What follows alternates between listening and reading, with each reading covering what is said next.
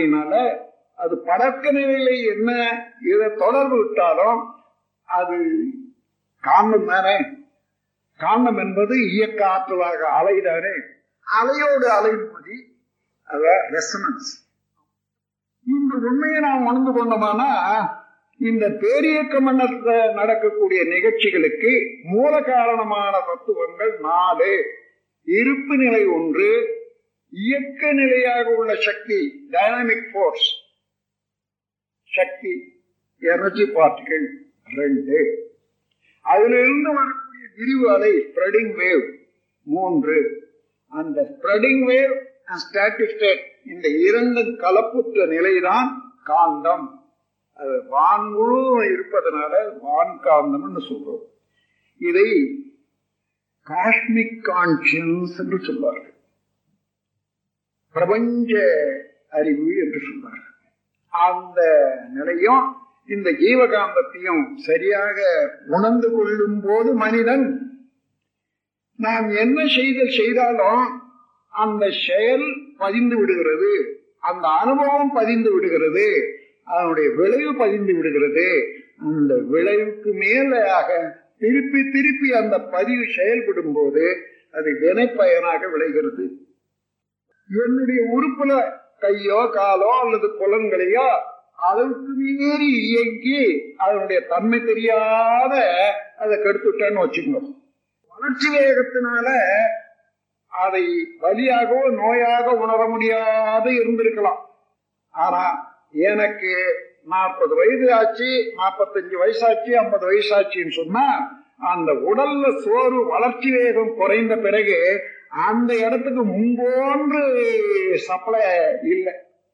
அப்போ முன்னே நான் என்னென்ன கேடு செய்தனோ எந்தெந்த உறுப்புக்கு என்னென்ன கேடு செய்தனோ அந்த உறுப்புகள் மூலமாகவே வலியினால நோயினால அனுபவிக்க வேண்டியதாக இருக்கிறது.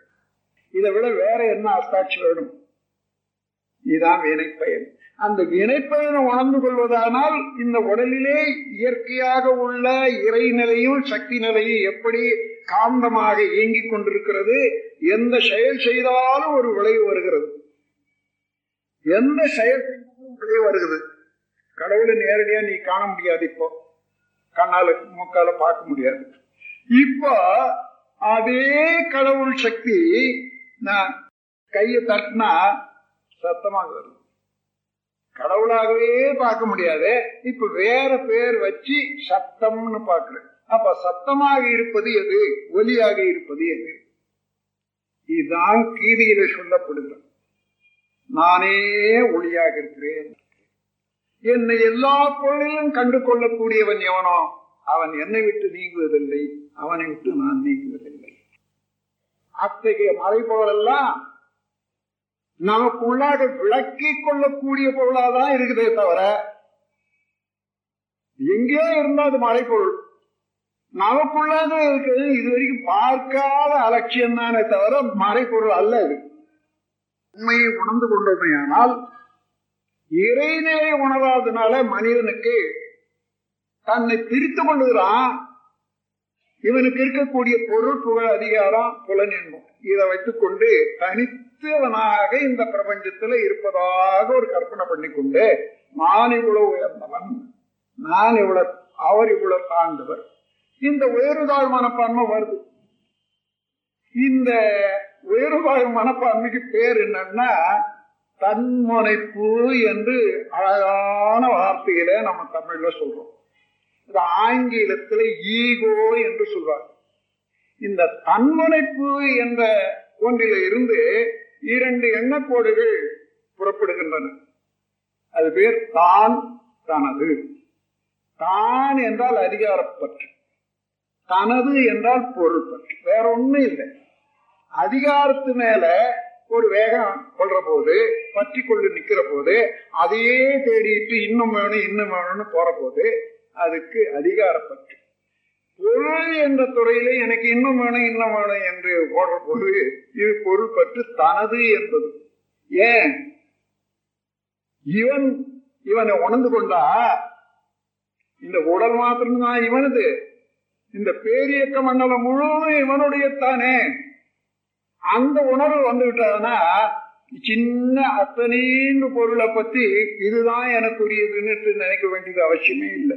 அதே போல அப்படியே இருந்தாலும் இன்னைக்கு தேவைக்கு அது இருந்தா போதும்னு என்னாத இன்னும் வேணும் இன்னும் வேணும்ன்றது என்ன? அதாவது எதை அடையிறதுக்காக இந்த அறிய வந்ததோ அதோட கலப்புறாதனால இது திசை திரும்பி பொருள் மேல வைக்கிறதுனால அந்த ஆசைய அந்த பொருள் நிரம்பிய போதும் கூட அது மேல திருப்தி விளையாடாத இன்னும் வேணும் இன்னும் வேணும் இன்னும் வேணும்னு போ பேராசையா எழுந்தது அந்த பேராசை தலைப்படும் போது சினமாக மாறுது. அதே பேராசை பற்று கடும் பற்றாக மாறுகிறது.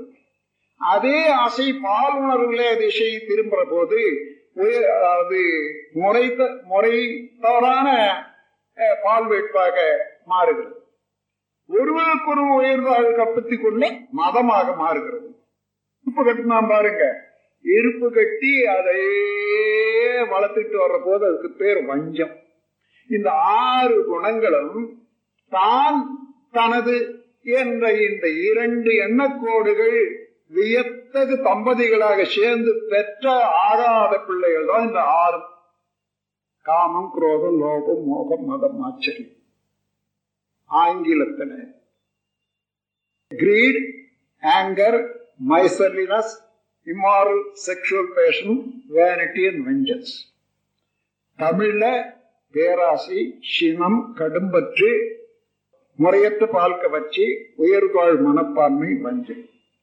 இந்த ஆறு குணங்கள் வழியாக மனிதன் செயல்படும் போது என்றைக்காயிலும் அப்பழுக்கற்ற இன்மை இருக்குமா? தனக்கோ பிறருக்கோ தற்காலத்துல பிற்காலத்துக்கோ துன்பத்தை விளைக்கக்கூடியதா தான் இருக்கும்.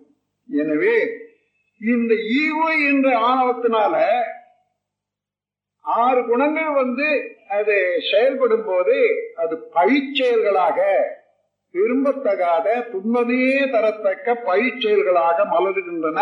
அதைகளெல்லாம் நம்மாண்ட பதிவாகி விடன இதுக்கு பேர் கண்மம். ஆணவம் கர்மம். கர்மம்னா வினை பதிவு. இந்த இரண்டுமே சேர்ந்து மனிதனை மனித மனதை ஆட்கொள்ளும் போது எதையாயிலும் சரியாக நிலைச்சு சிந்திக்க முடியுமா? உண்மையை உணர்ந்து நடந்துட முடியுமா? எல்லாவற்றிலும் மயக்கம்? தான் ஒண்ணுக்கு ஒன்னாக சித்தரிக்கிறது என்றது.